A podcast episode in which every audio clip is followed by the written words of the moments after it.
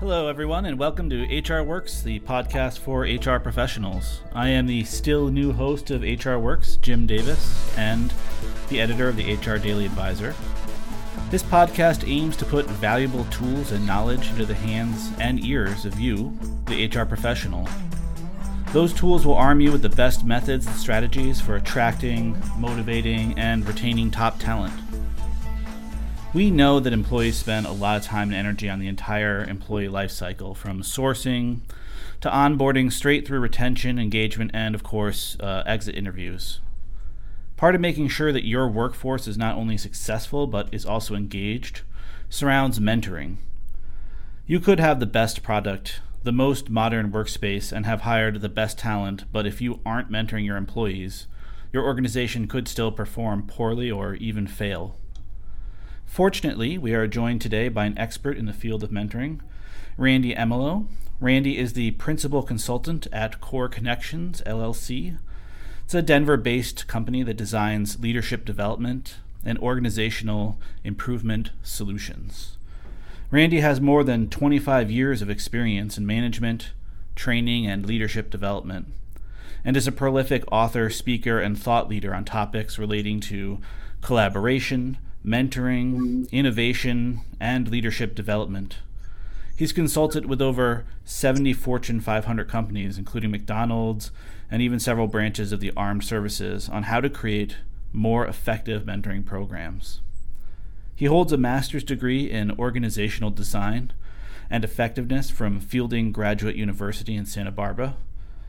He also recently published a book, Modern Mentoring, which I am told is available now from ATD Press. Randy, thank you so much for taking the time to join us today. Well, thank you. I appreciate being here. We've just heard a little bit about your qualifications and experience. Maybe you could tell us, in your professional experience, just why is mentoring so important? Yeah, no problem, Jim. Uh, the first you know, I'm gonna I'm gonna actually try to answer this question in two parts. So I think there's the importance to the individual. So the person who engages in mentoring as a mentee or a mentor or both roles, uh, I think that there are unique values that come from the process of mentoring that you really can't substitute any other way. Uh, and those values have to do with you know feeling socially supported and uh, getting access to tacit or implicit understandings of how things work. Think of it as the craft know how or tribal wisdom. Uh, it really doesn't come easily to people any other way outside of the bond of relationship. And so, mentoring, I think, has a very important part or plays a very important part in helping individuals grow in their professional life as well as stay uh, personally uh, connected and grounded uh, to the uh, organizational community, so to speak. Uh, for the organization, the uh, value is very high as it relates to workforce engagement. So, in, in my professional experience, it's kind of a newer uh, key performance indicators that most organizations use to kind of determine how motivated and uh, the you know individuals within the organization are. And uh, mentoring has uh, statistically shown to correlate with eight of the Q12, which support workforce engagement um, analytics. It just simply means that if people engage in mentoring, they're much more likely to stay retained uh, within that organization and feel like there are growth opportunities for them and they don't have to seek that elsewhere. So it really helps with uh, attracting talent as well as retaining talent. And uh, what we've realized through newer forms of mentoring that it actually can be um, can increase time to competency. And in that regard, it becomes has a high productive value for organizations. Fantastic, thank you. Um, an HR session that I attended not too long ago, a speaker asked the audience, there were about several hundred people there, um, if they had grown up wanting to be in HR. Um, and no one raised their hand and everybody laughed. Um, but here they were, they were doing this critically important job. What about you? Did you always want to be a mentor, or was there something later in life that gave you that drive? Yeah, I get asked this question a lot. I, I love really sharing kind of my mentoring journey, so to speak. And I really do look at uh, mentoring as a transformational process. It usually has a beginning and it usually takes you somewhere. Um, I would have also said no to that answer. I uh, did not envision myself working in HR. Uh, I was an engineer. I started off uh, working uh, in the military. I was a nuclear engineer. I worked on reactor systems on submarines. And uh, what I discovered through my military experience and my 10 years in, uh, in the Navy was that I really enjoyed the leadership aspects of the work far more than the engineering challenges. And so my uh, passions got ignited uh, more in in the realm of organizational and leadership development. Actually, mentoring played a catalytic role in that. So um, when I went into the military, um, I didn't really have a high appreciation of my own capabilities. Um, I really didn't think that highly of myself. Uh, and it was really through uh, a couple critical mentoring relationships, one in particular, Kenneth Henry, uh, who influenced me and helped me to really realize my potential. He actually saw capabilities in me I didn't see in myself and really challenged me strongly to stretch myself and to do more and to actually um, he nominated me and challenged me to uh, try to qualify for the nuclear program and i was accepted and i excelled in that.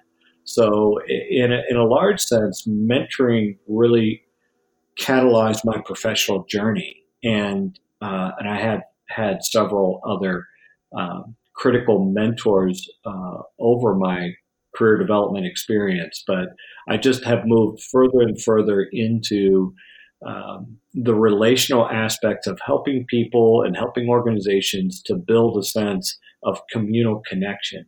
And I think that, um, in my judgment, my humble judgment, mentoring is just a fantastic vehicle to do that. It's uh, it's truly personal and um, uh, impactful from a performance uh, standpoint at the same time.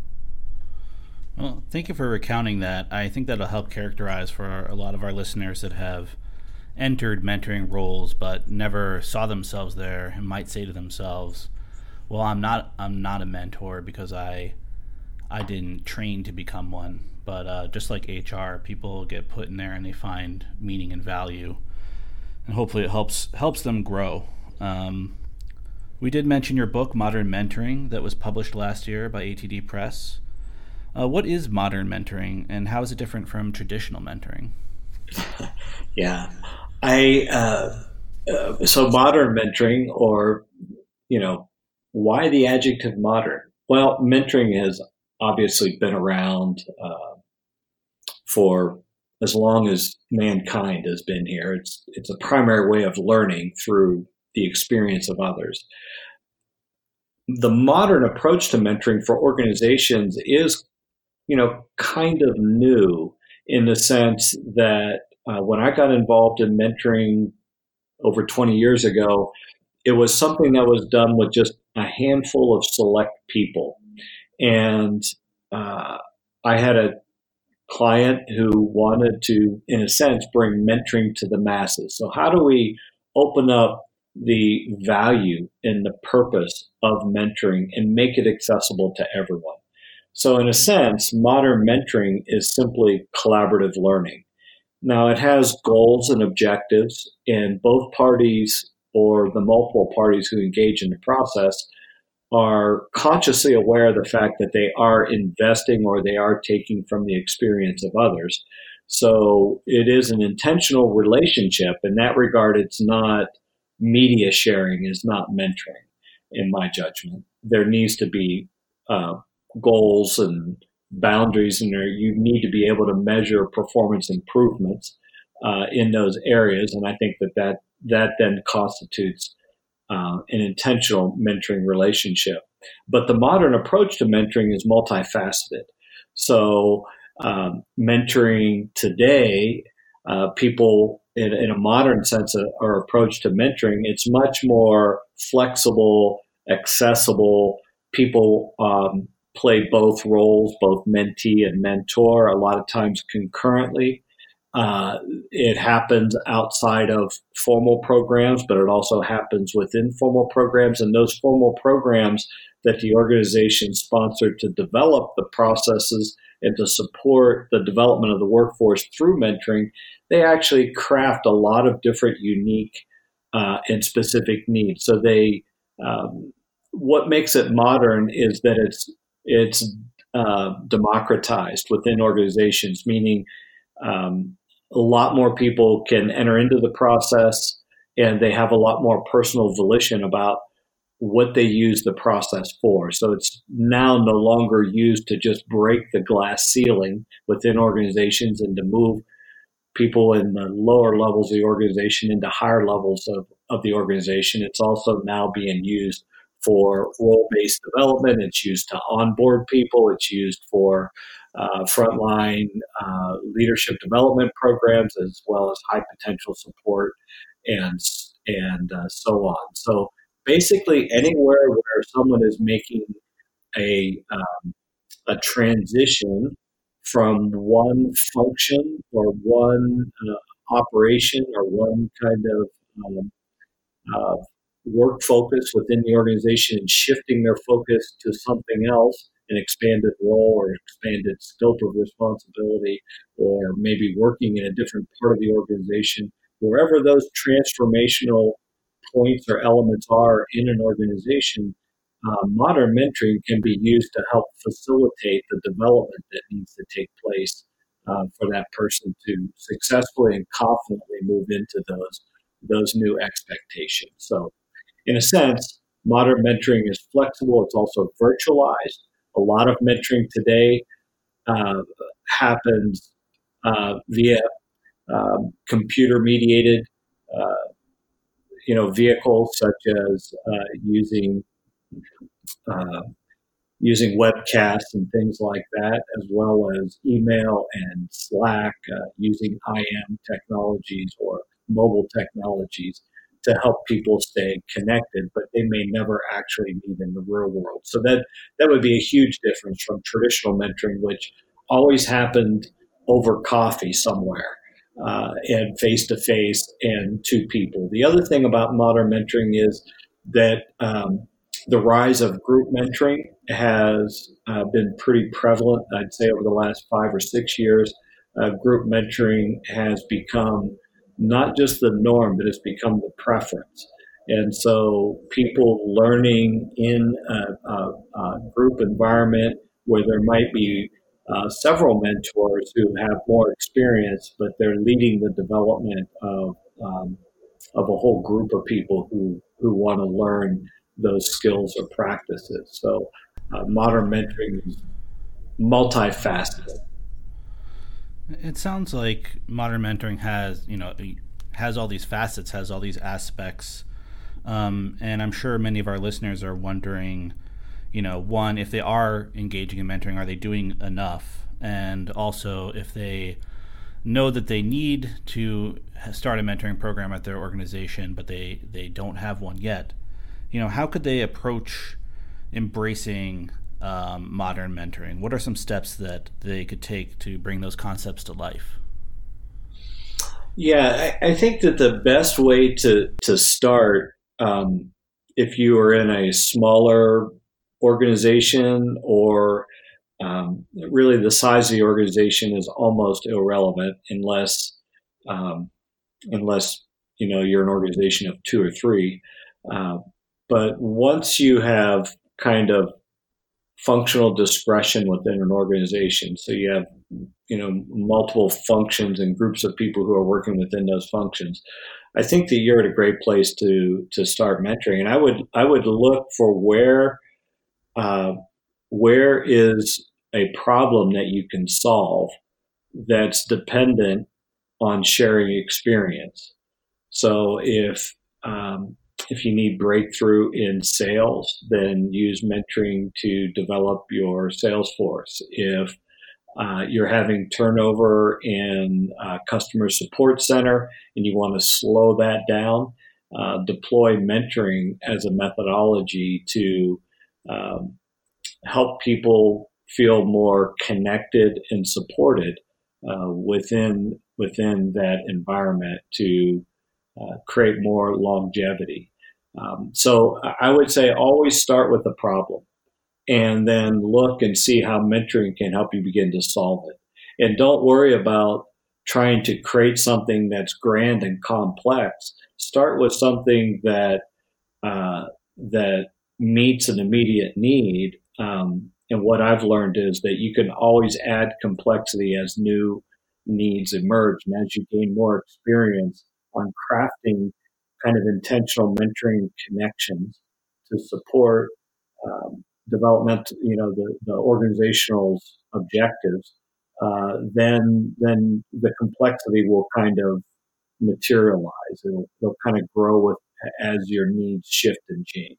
So a lot of times, a great place to start with mentoring is onboarding, helping people, you know, create a simple buddy program that's short duration, uh, and the mentors uh, play more of a kind of an ambassador role to the new uh, new employees who are coming in to help them learn the ropes, so to speak, um, and share the burden. So they have someone outside of their direct manager that they can go to for social emotional support and to help, you know, ask those questions that they would just be reticent to ask um, the person who they're reporting to because of, you know, the authority issue that's involved in those reporting relationships. So begin to provide that kind of uh, mentoring and then look at uh, places like uh, wherever you need to help people make, again, those career transitions, those individual contributors that are now going to take on budgetary responsibilities or project responsibilities or people development responsibilities.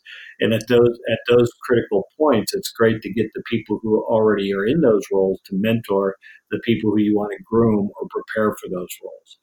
Uh, and wherever you have education already existing, so you're training people, it could be your salespeople, it could be operational people, it could be administrative support uh, training that you're doing. Wherever you're training people, uh, look at bringing mentoring alongside to take what they're learning um, conceptually in those training events and then uh, create a developmental process where they get a mentor or guide who is already a more seasoned practitioner in those uh, in those areas you're training for, and uh, you know create some intentional mentoring relationships where then they guide uh, the people who finish those educational experiences for six or nine months on the job, and they're available to help support their development as they begin to to deploy those new practices.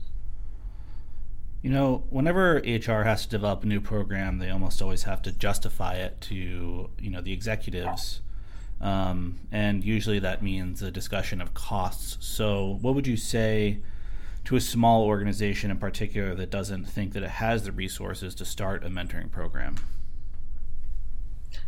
Uh, well, I think mentoring is one of the cheaper programs you'll ever run in the sense that um, you don't have to go get a bunch of uh, materials.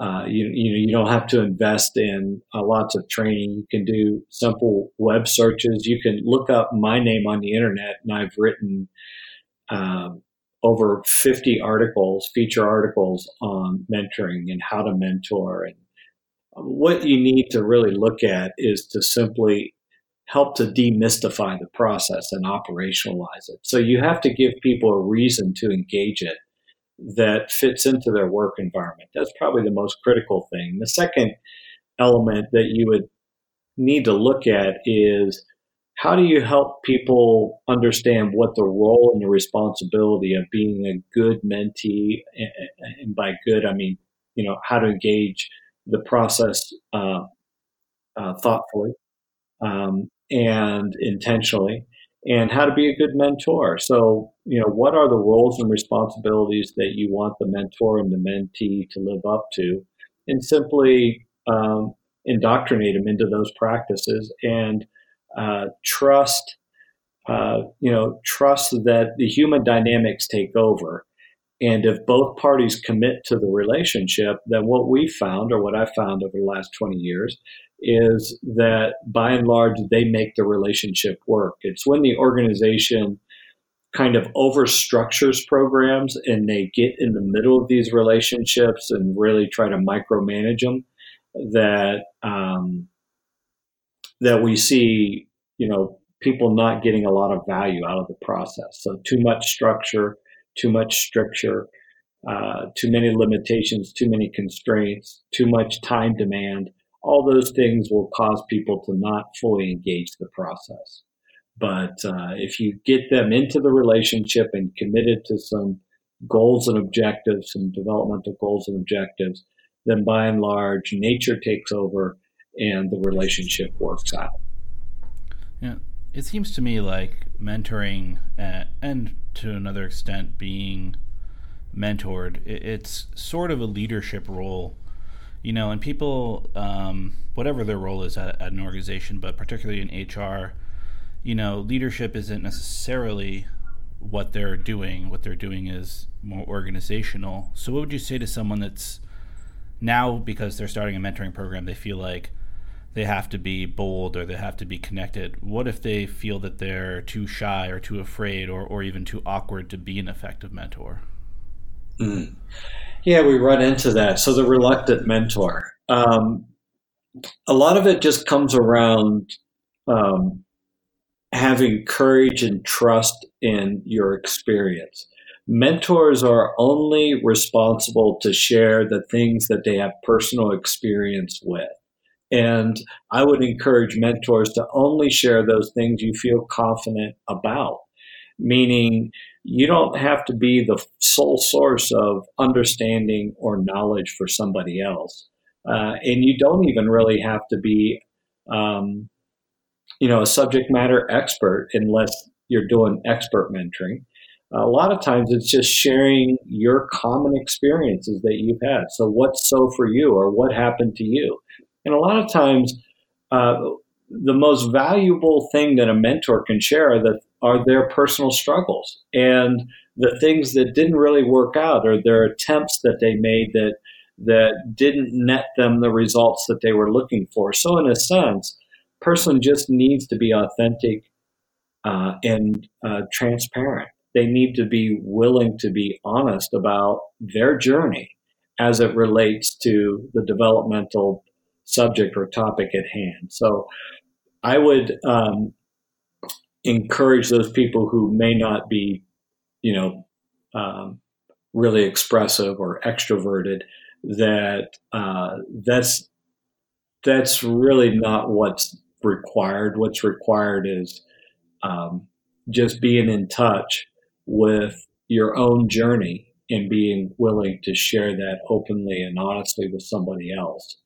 Um, those typically create the most effective and most powerful uh, transformational experiences for the mentee.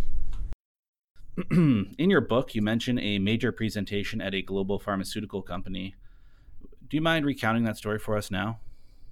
Sure. Uh, it was um, the story is interesting only in the sense that perceptions around what mentoring is and how it operates today is is uh, quite varied and and sometimes there are some limited or narrow viewpoints as to you know what mentoring is and how it operates. So the what happened is that um, I was working with a major global pharmaceutical company and uh, working with their senior uh, their senior talent development team to modernize the approach to mentoring.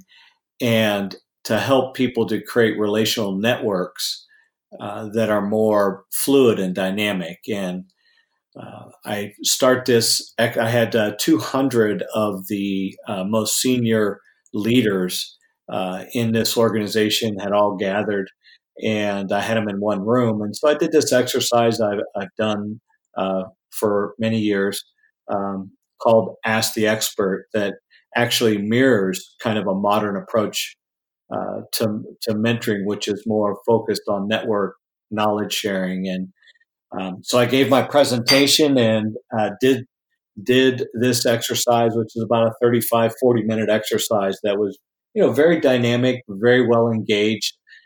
And at the uh, at the end of um, the presentation and the exercise, um, got a standing ovation actually from everyone in the crowd. Everyone uh, seemed to really engage the process really well. And then the senior leader, uh, the most senior leader in the person in the organization, came up, and that this person was the sponsor for mentoring. And they got up and they said, "Hey, everything Randy said was great, except uh, what he talked about is not mentoring, and basically began to uh, give his version of what mentoring is, which is uh, very limited, uh, kind of career based mentoring for upward mobility, kind of a very junior person with a very senior person. And really, the type of mentoring I was talking about is more of the engaged conversations that we have with with our peers and colleagues uh, as we lean on them to share and, and gain critical insights around um, our productive activities.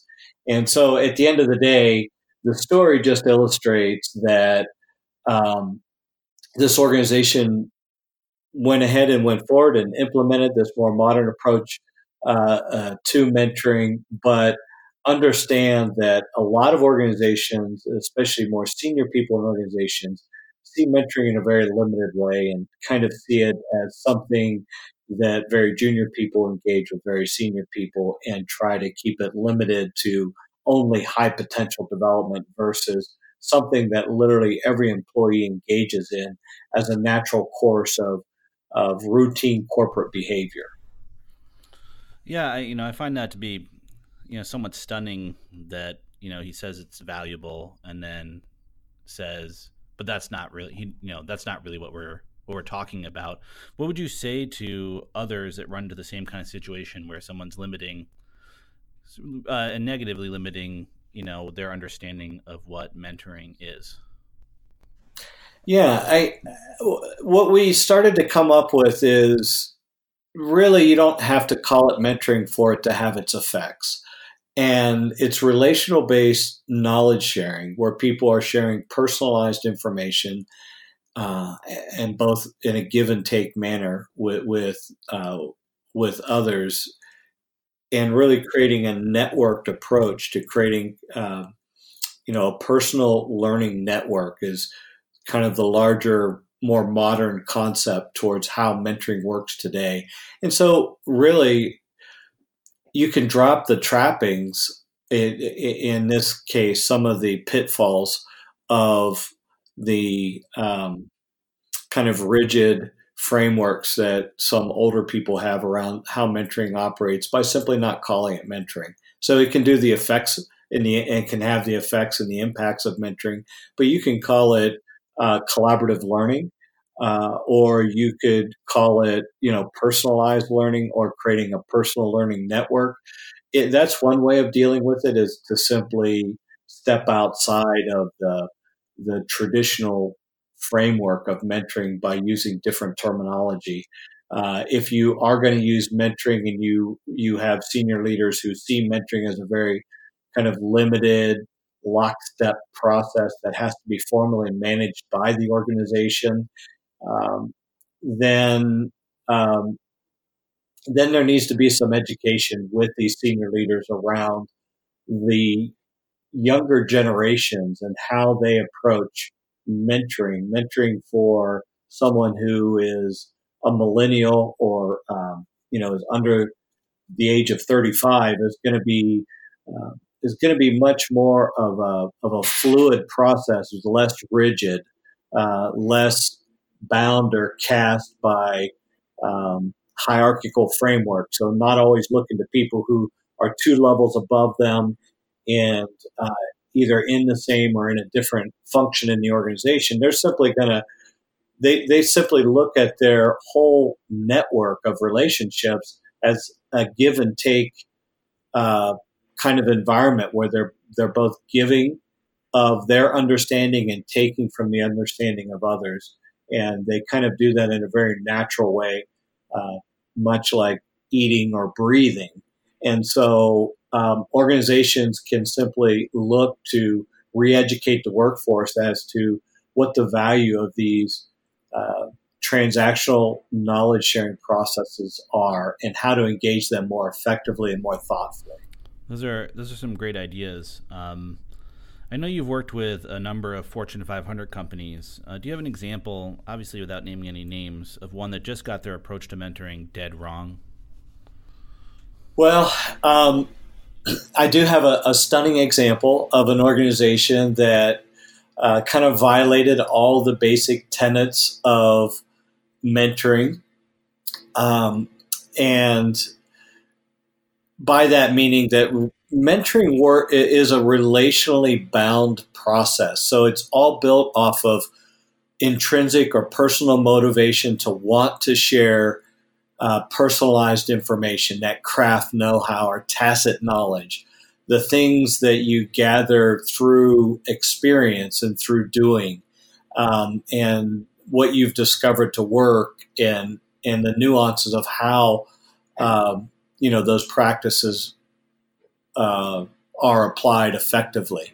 And so, because it's conditioned based off of relationship, um, some of the violations that I've seen that really force mentoring to quickly break down or move into what's called pseudo mentoring, where it's mentoring in name only, but it really doesn't, there's not real personalized knowledge sharing happening, is typically when it gets mandated. And so there's a an organization early on that I worked with that they looked at everyone that had, uh, you know, eight to 15 years of experience and they called them mentees in an organization. And then everyone with greater than 15 years experience were the mentors. And then they made it mandatory that, that everybody have a mentoring partner that fit that criteria and that these relationships had to last a year and they had to document uh, what the substance of the conversations were. And at the end of the day, what ended up happening is that um, we since they were using our software that we had created to facilitate mentoring, um, we actually had uh, transcripts of the conversations that were happening, and people were literally what I would call pencil whipping the process. They were contacting somebody who knew a friend of a friend and, and who happened to be two levels above them in the organization and have the right tenure and they basically contacted him and said, "Hey, I'll buy you a six pack if you'll sign off and be my mentor." And um, so, it, it, what ended up happening is that it ended up being a catastrophic fail across the organization. Uh, real mentoring really didn't happen because the, the intent on the organizational part was kind of right in the sense that, hey, they thought mentoring was good. We need everyone involved in mentoring. So let's make it mandatory. And by the way, to make it mandatory, here are the rules for the process. But in creating those kind of rigid rules and boundaries without any uh, intrinsic or personal motivation for people to, or any understanding as to why they would be engaging the process, how it's going to make them more productive, or how it's going to increase their value to the organization or how the process is going to return value to them, uh, it really just you know came apart. Yeah, that's um, that is stunning. I mean, uh, what happens to those people that went through this process, you know, and felt like it didn't it didn't do anything for them? Are they likely to respond the next time a mentoring situation comes up? Yeah. The, um, so, because of the nature of mentoring, and it is so personal, and uh, the the metaphor that I use is it's much like shopping for a church. That if someone has a poor experience, um, you know, trying to go to a synagogue or a uh, you know, uh, uh, a church of whatever their choosing might be, and they they go there and they really feel like an outsider, and they don't. It doesn't resonate with them. It doesn't bring value to them. Then they typically don't go back for five years. That's what research tells us. And mentoring is pretty much the same way.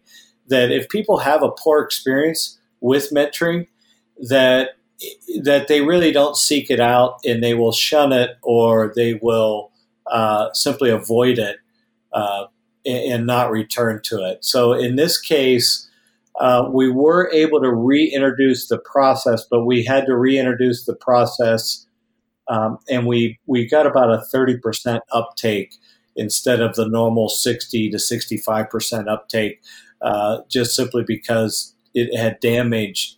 Um, people's perception as to what mentoring is. It was such a poor experience. Uh, were you able to help them in the end? Well, we were able to reintroduce uh, concepts around creating personal learning networks and moving it towards a, a more peer peer learning uh, instead of for career um, career mentoring. And we uh, we asked for volunteers who wanted to participate versus making it mandatory, and we were able to, uh, you know, to reinvigorate, you know, the process and get it going. But it's certainly uh, we had to drop all of the kind of formal rules that the organization wanted to impose on the process. Well, you know, we uh, we always like to leave on a good note over here, so I'm going to ask you the same question, but the other way. Do you have an example of a company that had a unique approach and one that worked? So we have, I have a, a, a case of, of an organization that really wanted to come in and and uh, provide mentoring for all of its employees and have it be more self-directed in that will. and what they did was they um, they came in and they they first of all asked people who thought mentoring would be a good idea, and they surveyed them, and then they asked them if they were willing to be a mentee or a mentor, and uh, they used competencies to have people uh, self-identify what areas they were willing um, to advise others on and what areas they wanted development on. And in this particular organization, we were able to, um, out, out of the people who kind of raised their hand, um, they were able to get more than 65% of the people engaged in the process. And they were all able to um, find uh, you know both mentor and mentee. What we and some of the the outstanding results that we saw was, was that ninety three percent of the people um, said that they were willing to be both mentee and mentor, and we were able to get everyone's uh, kind of needs met in the sense that everyone who asked for a certain type of development or a certain type of mentoring or they requested a certain type of mentoring that there were resources or mentors or people willing to mentor them in those areas that, and made a, appropriate fit.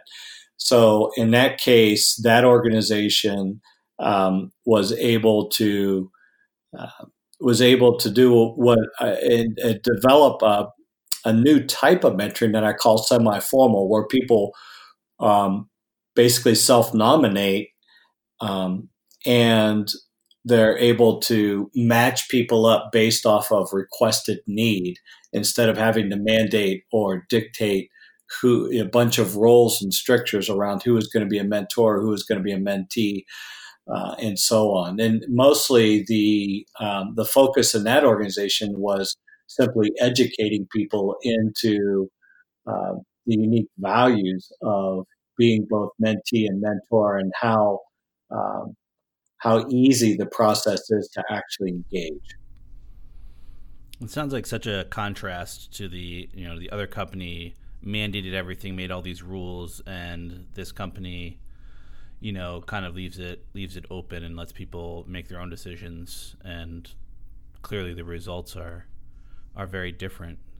Yeah, well, and you bring up a good point. So, so really, there's uh, there's kind of a continuum of formal to informal uh, mentoring method um, modalities, I would say. And so, what we found is that organizations really need both.